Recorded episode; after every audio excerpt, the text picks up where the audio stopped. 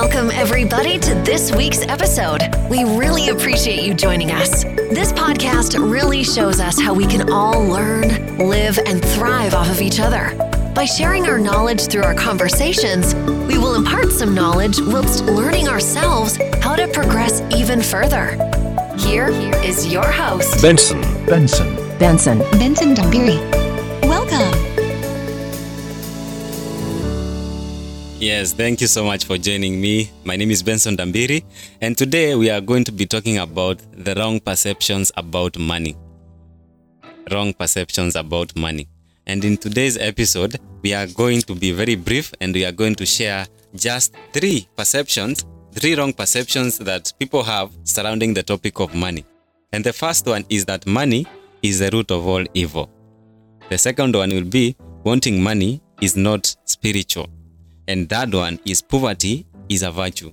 So those are the three major perceptions that I'm going to clear. And I hope that we are going to be blessed together. So allow me to pray. Father, in Jesus' name, I am grateful for this moment you've given us, Lord, to be able to talk about this topic. Father, may you give me wisdom and may you, Father, help us to expound and learn about this topic of money.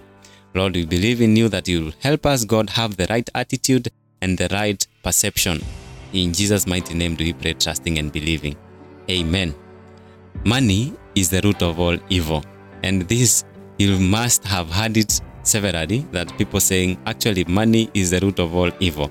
And this mostly comes from the book of 1 Timothy, chapter 6, verse 10, which says, For the love of money is a root of all kinds of evil. Some people eager for money have wandered from their faith and pierced themselves with many griefs. Yes, so the griefs now are the ones that are coming from the evil behind the money. But the scripture is very clear, doesn't talk about money. It talks about the love of money. Underline the word love. So the love of money is the cause of all evil. So what what what do I get from this? That actually money is just but a tool. And now the motivation of the person behind the tool and actually because the love has to manifest through somebody and this somebody now has to be maybe you or me and the motivation behind you and money that is all now might breed evil. And now i want to use an analogy maybe of a gun. A gun in itself is so harmless because it is a tool that is used to kill.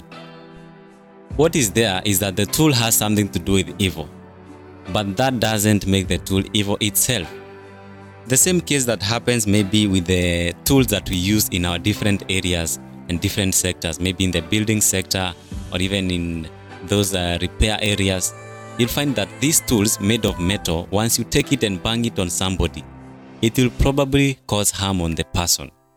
And even, it might even end up killing that person.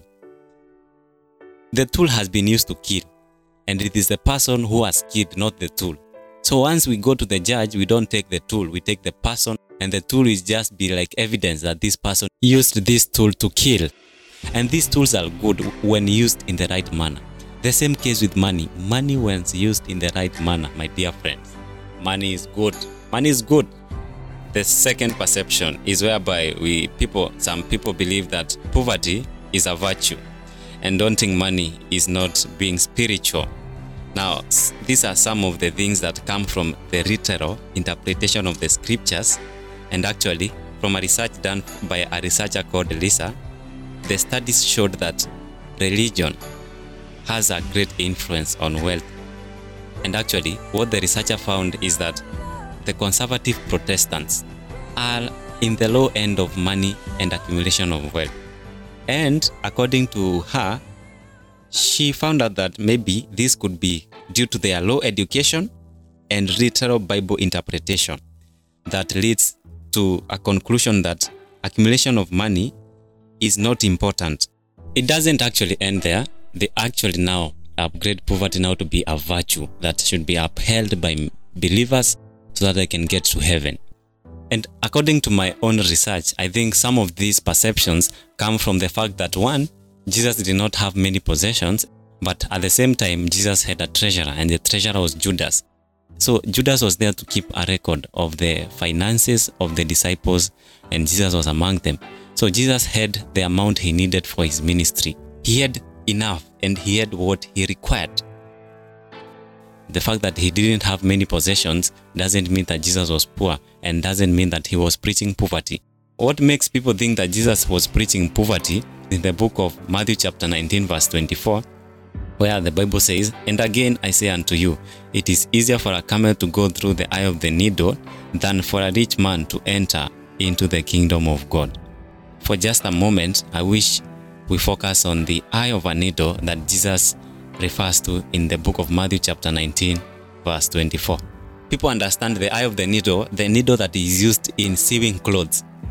Literally, that is what people believe that is what was being referred to by Jesus. But imagine that was not the thing that Jesus was referring to.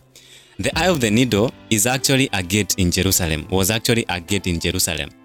Now, during the night, the entry gate to Jerusalem used to be closed. And those people who are late during the night would now use the small gate called the eye of the needle to get into the city. Now, what would happen? A camel would not be able to enter through the eye of the needle while carrying its baggage on its back. So, what would happen? The people would remove the, the luggage from the camel and then it would be stooped and then it would crawl through the eye of the needle gate. Basically, Jesus was trying to mean that if you focus so much on these things in this world, they actually might block you from seeing the kingdom of heaven and even making your way to that kingdom. Just like the camel will not be able to get into the city with the luggage on its back, actually it had, it had to stoop and crawl into the city. So what I get from this is that we have to humble ourselves first. We be humble and then we don't have to lay dependence on the things of this world. We don't have to focus so much on chasing after money that we forget that there is a kingdom after this life. We are not here forever, but there is somewhere where we are going after this life. So, is money bad? Money is not bad. Money is just but a tool that is needed for this life and for the survival, for our survival in this world, and money is not a bad thing. Now, as I conclude, there is what Paul wrote to Timothy in, in the same book of 1 Timothy chapter 6 verse 17 to 19. This is what the Bible says. Teach those who are rich in this world not to be proud and not to trust in their money, which is so unreliable. Their trust should be in God, who richly gives us all we need for our enjoyment. Tell them to use their money to do good. They should be rich in good works and generous to those in need. Always be ready to share with others. By doing this, they will store up their treasure as a good foundation for the future so that they may experience true life. My friends, this wouldn't have been said if money is a bad thing. It only means that the use of money and the love towards money is what now brings the harm and the one that brings the devastation. So this is what I will advise us. Let's love people and let's use money in a way that glorifies God. Have a blessed time and let's meet in the next episode. Goodbye for now.